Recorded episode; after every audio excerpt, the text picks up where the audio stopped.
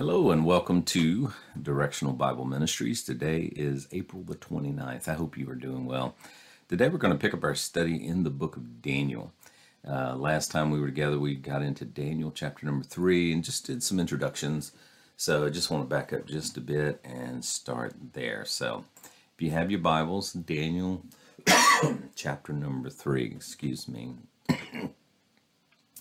Daniel chapter 3 is full of what we call foreshadowing or typology. Um, a type in Scripture is a person or thing in the Old Testament that foreshadows a person or thing in the New Testament. For example, uh, Noah's flood in Genesis 6 and 7 is used as a type of baptism by Peter in 1 Peter 3, verses 1 through 21 uh, when Peter makes the statement, the like figure whereunto even baptism doth also now save us.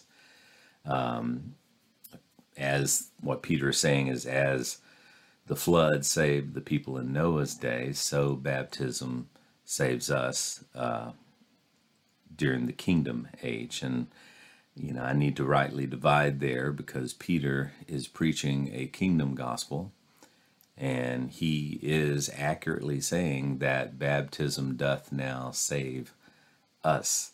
And he goes on, not the putting away of the filth of the flesh, but the answer of a good conscience toward God by the resurrection of Jesus Christ. In the gospel of grace, uh, we do not have to be baptized uh, to be saved, but understand under the gospel of the kingdom, the, the message was repent and be baptized they had to be baptized. The faith had to be followed by works uh, under the gospel of the kingdom, which Peter taught. So Peter referred back to the flood of Noah. So that is a type. In other words, just like the flood cleansed the world of sin, so baptism represents a spiritual cleansing of sin, is what Peter's saying. The type in this chapter, the types in this chapter foreshadow the resistance um, of the Jews to the worship of the Antichrist during Daniel's 70th week. And understand all Old Testament prophecy is for Israel. Um, I had a brother said the other day that uh, Paul never taught anything that was not in the Old Testament. Well, that's not correct. Um, Paul taught the mystery, the body of Christ, uh, that was not in the Old Testament. So Paul did teach new things. Um, and I think that's why Paul had such a hard time among Jews. Uh, that's why he was the apostle to the Gentiles. Uh, understand God's initial plan was to use the nation of Israel to reach the Gentiles. That is what all Old Testament prophecy looked toward. That's what Jesus was teaching in the Gospels. And when that failed to materialize, when the nation rejected the Christ and his kingdom, God raised up the Apostle Paul, uh, like Peter said, who taught things that were hard to understand. So Paul did teach things that were not in the Old Testament. The Bible says that it was hidden. And trust me, if God hides something, you're not going to find it. So, um, so the types in this chapter foreshadow the resistance of the Jews to the worship of the Antichrist during the time of Daniel's 70th week. And of course, we looked at a few things how the King Nebuchadnezzar uh, could be a type of the Antichrist, the Hebrew children, a type of the 144,000 that were supernaturally protected, uh, the golden image um, the image of the Antichrist that is going to be placed in the rebuilt temple, the fiery furnace, the tribulation itself. And some would go on to say that Daniel even represents the church. So, but like I said, the church was hidden in the Old Testament, so I wouldn't get too dogmatic on that one. But it does, um, it does seem to flow. Uh, I wouldn't start a church on it though. Um, so let's go ahead and look in verses one through seven and uh, we'll go ahead and get started. Daniel chapter 3, verses 1 through 7. Nebuchadnezzar the king made an image of gold whose height was threescore cubits and the breadth thereof six cubits. He set it in the plain of Dura in the province of Babylon. Then Nebuchadnezzar the king sent together together the princes, the governors, and the captains, and the judges, and the treasurers, and the counselors, and the sheriffs, and all the rulers of the provinces to come to the dedication of the image which Nebuchadnezzar the king had set up. Then the princes and the governors and the captains and the judges and the treasurers, the counselors and the sheriffs, and all the rulers of the provinces were gathered together unto the dedication of the image that Nebuchadnezzar the king had set up, and they stood before the image that Nebuchadnezzar had set up. Then an herald cried aloud, To you it is commanded, O people, nations, and languages, that at the time you hear the sound of the cornet, the flute, the harp, the sackbut, the psaltery, the dulcimer, and all kinds of music, ye shall fall down and worship the golden image that Nebuchadnezzar the king has set up. And whoso falleth not down and worshipeth shall the same hour be cast into the midst of the burning fiery furnace. Therefore, at that time, when all the people heard the sound of the cornet, the flute, the harp, the sack, sackbut, the psaltery, and all kinds of music, all the people, the nations, and the languages fell down, worshiped the golden image that Nebuchadnezzar the king had set up. Let's pray real quick. Father, we love you. Ask that you go before us now. Bless the reading of your word. Open our eyes to see and our ears to hear, and our hearts to understand. In Jesus' name, Amen. Um, in response to the dream that Nebuchadnezzar had had, that Daniel had interpreted in the previous chapter, Nebuchadnezzar made an image of gold. Now, whether this was a representation of his dream, uh, and many times we do that, we, we assume that he made an image of the dream that he had with the head of gold and the chest and the arms of silver and the the thighs of brass and the legs of silver and the feet of iron and clay. Um, you know, in other words, he made it out of gold in arrogance. Um, you know, a lot of times we we read into the text that that's what he made, but that's not what that says. It says he made an image. Uh, we don't know what kind of image he made. Uh, we don't know if it was a representation of his dream. We don't know if it was an image of himself. We don't know if it was something else. We, we just don't know. Um, I was listening to Randy White the other day, and he suggests that that it is actually it might be an obelisk, um, or even an Asherah pole, um, because if you look at the dimensions, I mean it's like ninety feet tall and nine feet wide. Um, that doesn't sound proportional for a image of a human being. Uh, I mean, he points out that the dimensions are actually 10 to 1.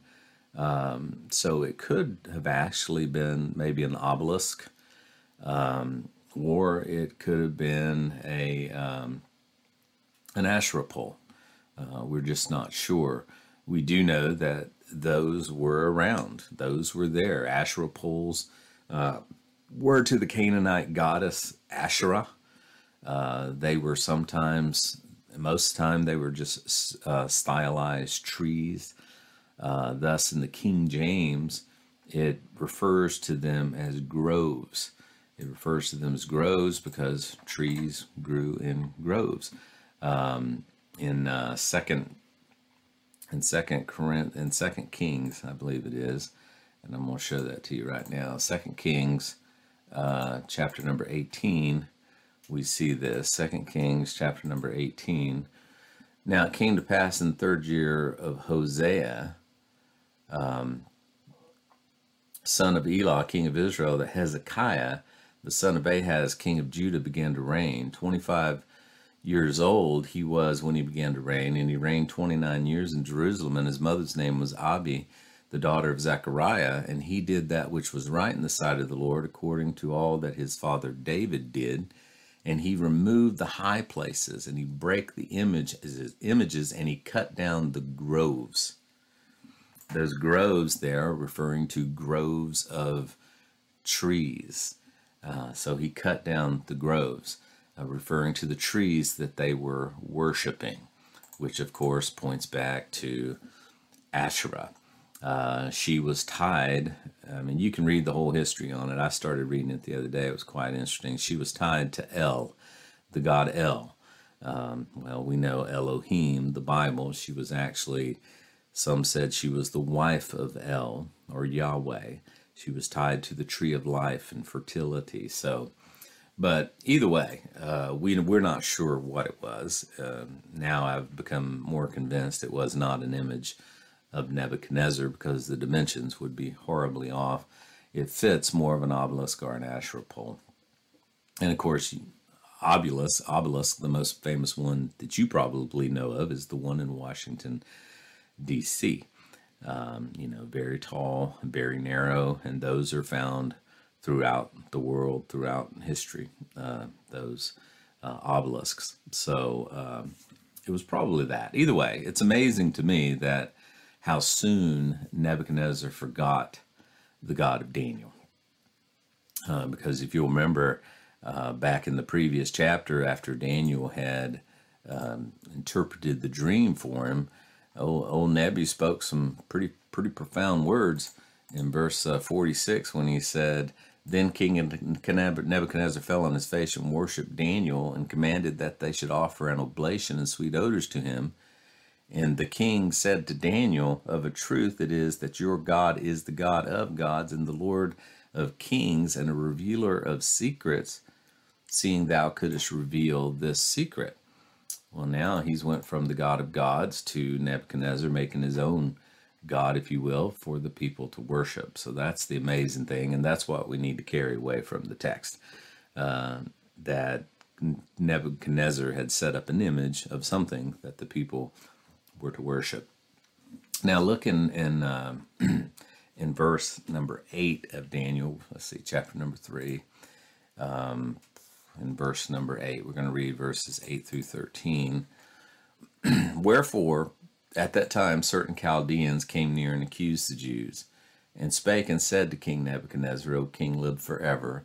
Thou, O king, hast made a decree that every man that shall hear the sound of the cornet, the flute, the harp, the sackbut, the psaltery, the dulcimer, and all kinds of music, shall fall down and worship the golden image.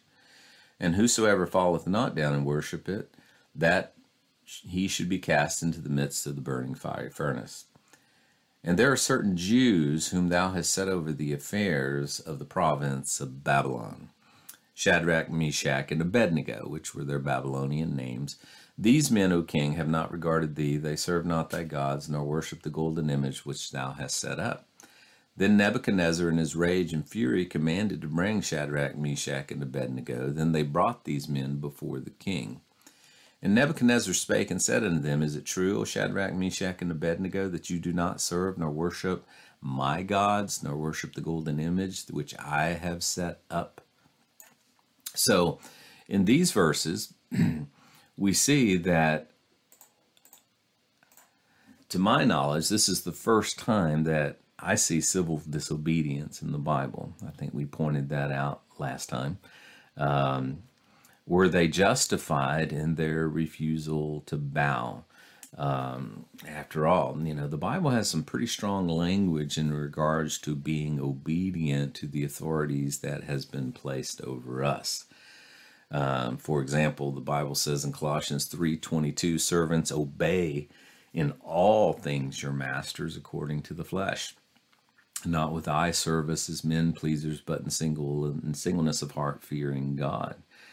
Um, you know that doesn't leave a lot of room for disobedience there. Also in Hebrews 13:17, obey them that have the rule over you. Submit yourselves, for they watch for your souls as they must give an account, that, and let them do it with joy and not with grief, that it might be profitable for you. But obviously, um, there is a line that has to be drawn in obeying authorities. Um, you know, Peter, uh, you'll remember Peter and the other apostles in Acts chapter 5, um, after they were told not to preach anymore in this name, uh, then Peter and the other apostles said, We ought to obey God rather than men. So Peter was going to definitely um, disobey the authorities that were placed over him. So, you know, from what I can see here, by their example, there are times when we are to disobey. There are times when we are not to blindly follow. Uh, and those times are when um, it is a direct violation of God, of God's will, of God's word. in our lives. Those are times that we need to disobey.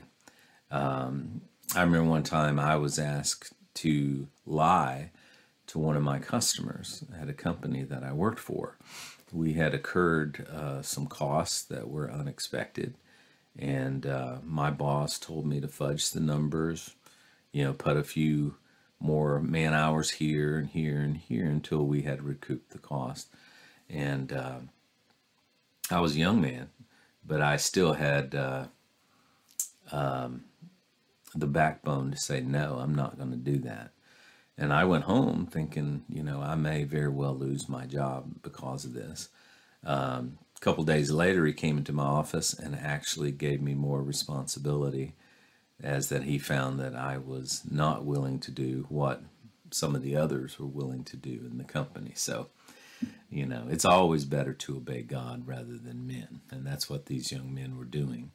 Um, it's interesting here, here how that they they accused the Jews um, obviously, you know, when it says there are certain Jews whom you have set over the affairs of the province of Babylon, there was some jealousy going on for sure. These outsiders had come in, and now all of a sudden, you know, Daniel's at the top, and you've got these three other these three other Hebrews under him. So there was some jealousy. So there was a lot of eyes on these guys at this time.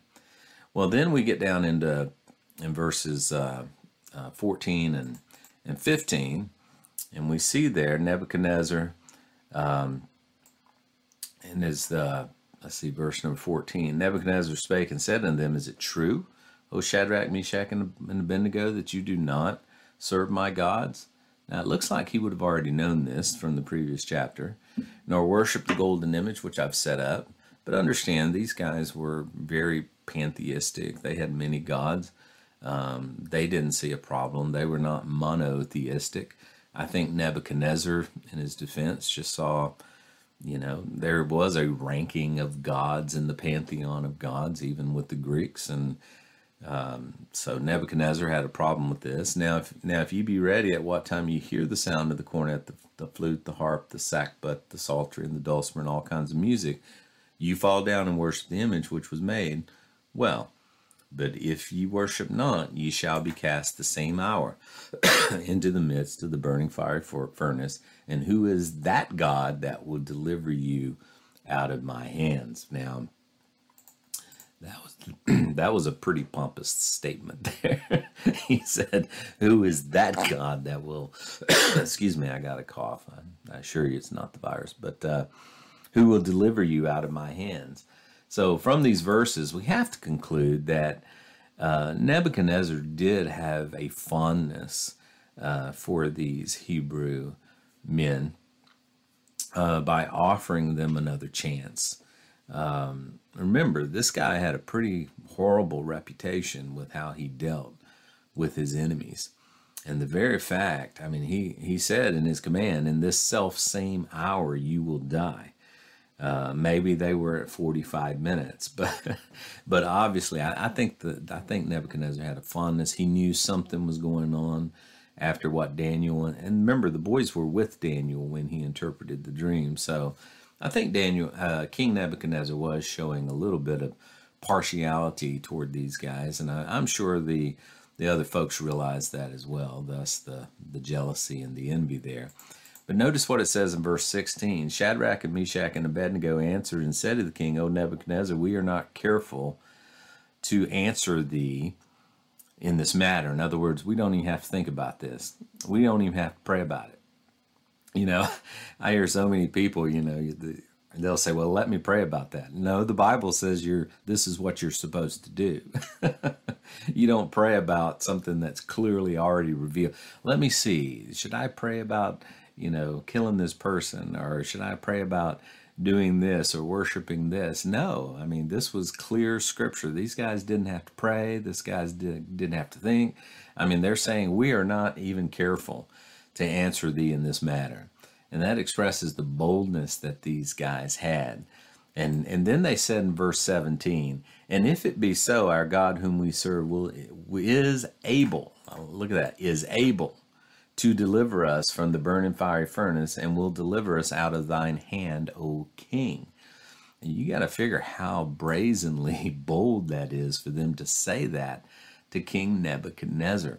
Uh, and then look at verse 18. But if not, be it known unto thee, O king, that we will not serve thy gods, nor worship the golden image which thou hast set up.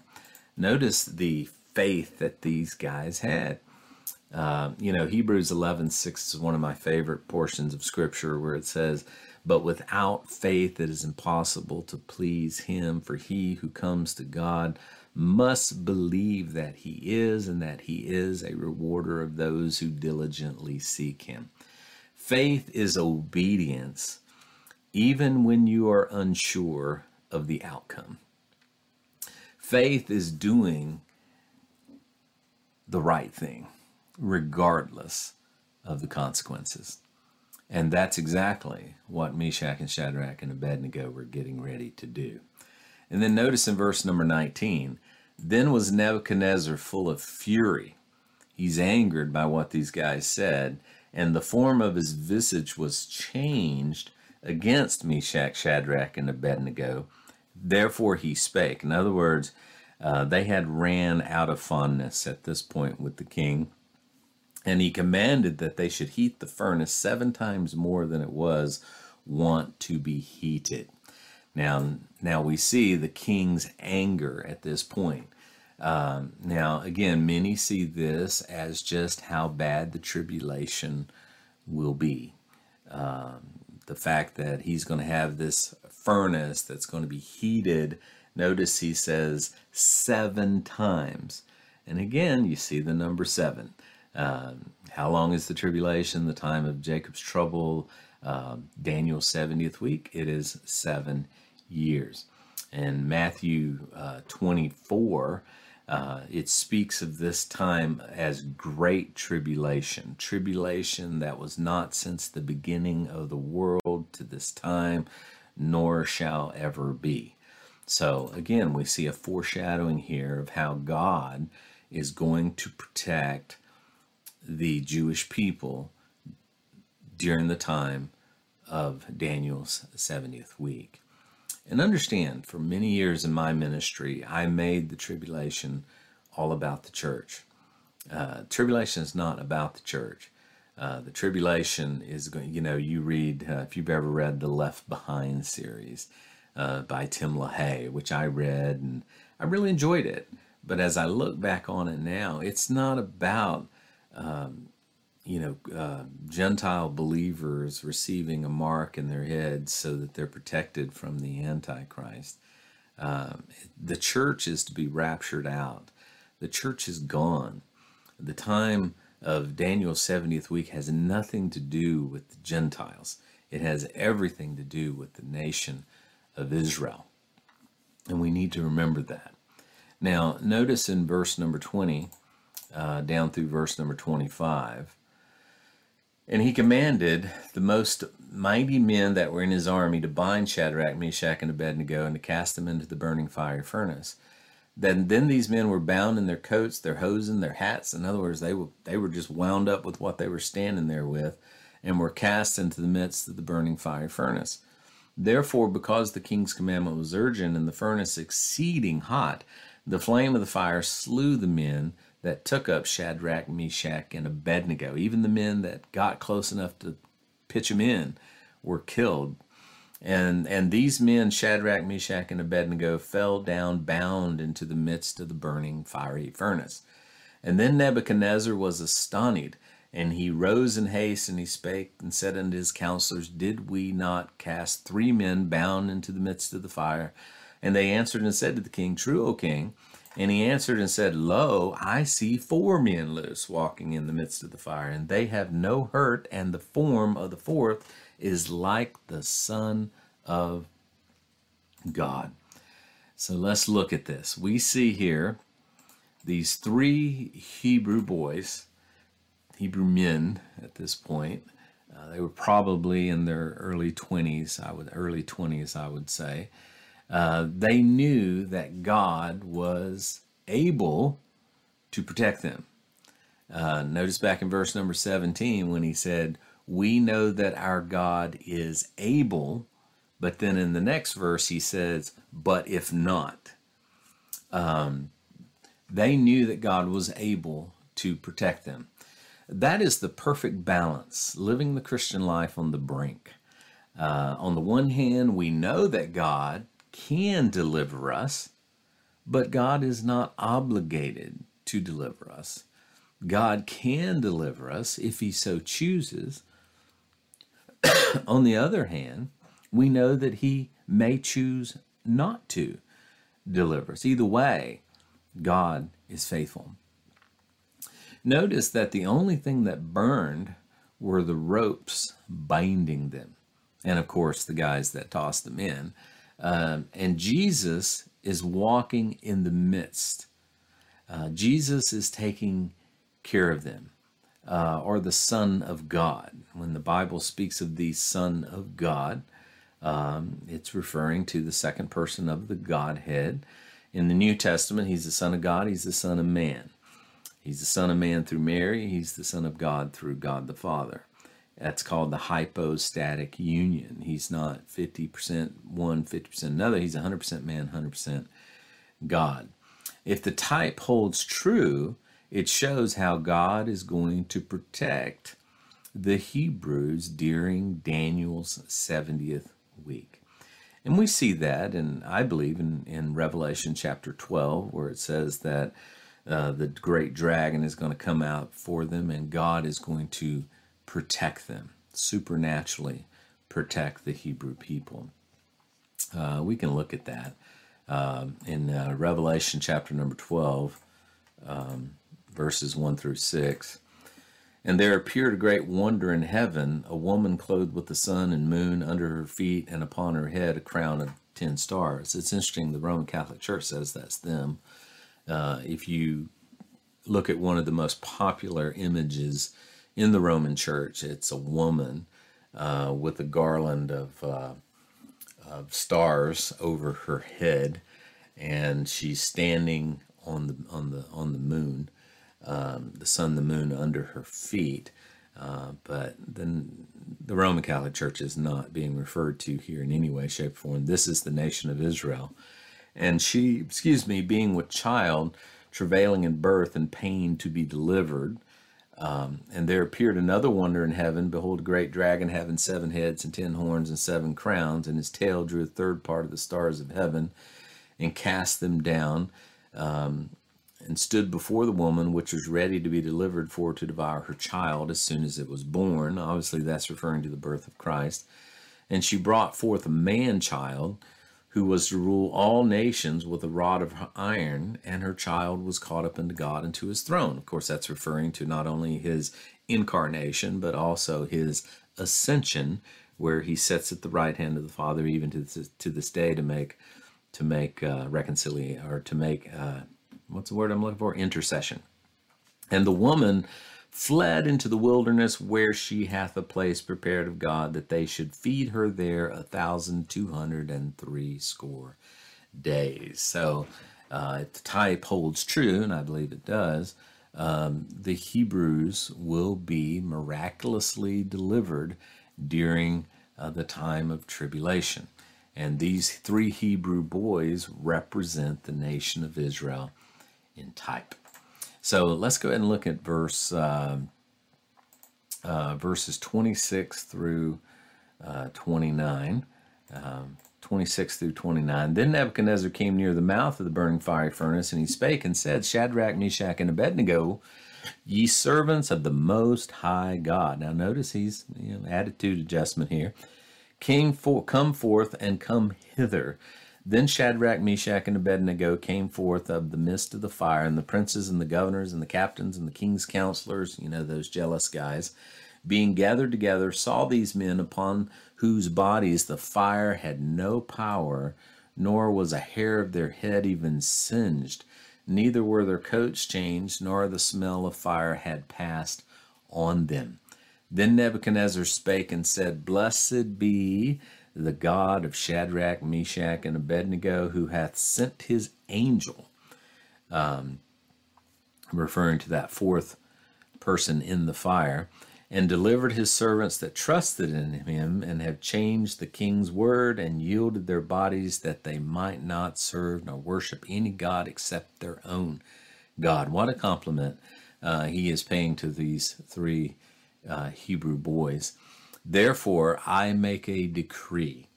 Uh, he loved to make decrees uh, that every people, nation, language which speak anything amiss against the God of Shadrach, Meshach, and Abednego shall be cut in pieces, and their house shall be made a dunghill, because there is no other God that can deliver after this sort. So then the king promoted Meshach, Shadrach, and Abednego in his kingdom. So here we see uh, there was a little bit of an attitude adjustment in the life of King Nebi. Yours is truly uh, the God. And understand, uh, the Babylonians believed in something that was called a trial by ordeal. If you were accused of something and then the punishment killed you, then you were presumed to be guilty. You know, people don't understand uh, how novel it is historically for a nation, for living in a nation where you are innocent until proven guilty. Um, that is not the way it has always been. It has always been you were guilty until proven innocent, just the opposite. Uh, we're becoming dangerously close to going back to that to that model uh, because nowadays the press just uh, um, convicts you uh, before you're even proven innocent. That's a dangerous uh, balancing act there. But uh, the Babylonians believe you were you were guilty until you were proven innocent. The way you were proven innocent was a trial by ordeal. So if you died, you were guilty. If you survived, then you must be innocent. So then we see that the king promoted Shadrach, Meshach, and Abednego. Again, Daniel is not mentioned at all in this chapter. He, we know, would have never bowed to the image either. So we have to conclude that Daniel was simply not there. Uh, maybe he was away on business. Maybe he just was back at the palace doing something. Uh, he was a busy man, you know, but Daniel was not there. Uh, and again, you know, some would say that Daniel is a type of the church in that he uh, was spared from the tribulation, uh, you know, that the Hebrews were going to go through. Um, and again, there's a lot of Old Testament types that are quite interesting. Uh, for example, that speak to the fact that the Hebrews are going to be delivered. Um, not only this, I mean, this is one that shows they're going to be delivered from what is to come. Uh, but you'll remember back over in Genesis, uh, chapter number 18, um, Abraham is talking with the angel of the Lord. And, uh, and again, these are just types that are showing that the Jews are going to be delivered from this tribulation in uh, Genesis 18:23 it says, "And Abraham drew near and said, Wilt thou also destroy the righteous with the wicked? Peradventure there be fifty righteous within the city. Will you destroy and not spare it for the fifty righteous that are therein? Um, far be it from thee to do after this manner to slay the righteous with the wicked, and the righteous should be as the wicked. Far be it from thee. Shall not the judge of all the earth do right?" And of course, the Lord said, If I find in Sodom 50 righteous, I will spare the place for their sakes. Again, that points to the fact that the righteous are not going to be judged with the wicked. And of course, the righteous that's being referred to here is speaking of the Jews. Um, then also, you see in uh, uh, later on in uh, chapter number 19, uh, verse number 22, as Lot is being dragged out of the city, the angels are saying, Haste thee, escape thither, for I cannot do anything until you be come thither. Uh, so again, we see an Old Testament type of, of them being delivered prior to the judgment that's going to come. And that's what the Great Tribulation is. Nowhere do we see in the Bible the righteous being judged with the wicked. Um, in Luke chapter number 17, uh, for example, coming over into the New Testament, Luke chapter 17, in verses uh, 28 through 30, He says, Likewise, also it was in the days of Lot. They did eat, they drank, they bought, they sold, they planted, they builded. But the same day that Lot went out of Sodom, it rained fire and brimstone from heaven and destroyed them all. Um, even thus shall it be in the day when the Son of Man is revealed. So we see that Lot had to be brought out, the righteous had to be taken out before there could rain fire and brimstone. And then we also, Peter refers to this in 2 Peter chapter number 2, um, in verse number 4, when he says, For if God spared not the angels that sinned, but cast them down to hell and delivered them in chains of darkness, and spared not the old world, but saved Noah, the eighth person, a preacher of righteousness, bringing flood upon the world of the ungodly, and turning the cities of Sodom and Gomorrah in ashes, and condemned them with an overthrow, making them an example unto those that should live ungodly, and delivered just Lot, vexed with the filthy conversation of the wicked. So, all of those are types that point to the fact that God is going to supernaturally preserve, take care of the nation of Israel.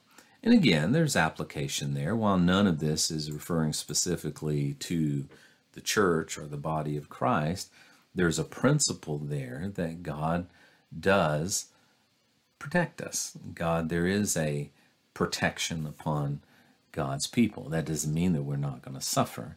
I mean, remember, they were thrown into the fire. Uh, that was probably getting thrown in. Uh, the very thought of being thrown in, thrown in was the worst part of it. It was once they were in the heat that they realized that God was indeed taking care of them. And, and that applies to our lives as well. That God does take care of us because He does love us and He does want the best for us and He is working all things out for our good. So that wraps up chapter number three of Daniel. I hope that you enjoyed that. I, I encourage you study the Word of God, compare Scripture with Scripture, be a good Berean. Um, you know, I as I study, I, I stand corrected so many times. There are so many things that I've, you know, if I would have, last time I taught this book, uh, my whole theme was the church, the church, the church. It's all about the church. It's not about the church, it's about God's chosen, God's people, the nation of Israel. And the church, we are blessed as a result of that. That's what Romans chapter number 11 is all about. So, well, God bless you guys. Hope that you have a great week. And again, remember, God does love you, wants the best for you, and He's working all things out for your good. And later on this week, I will uh, post uh, another part, another session on our study of the Word of God. And then again, Sunday morning, uh, we'll be together for our continuing study in the book of Acts. As most of you know, I'm on I'm in Facebook jail at the moment, so the only thing I can do is post. Uh, once I'm out of Facebook jail, which I think will be around May the 18th, um, we're going to go back to premiering and doing live videos, which I find a whole lot more interactive and a whole lot more fun. God bless you guys.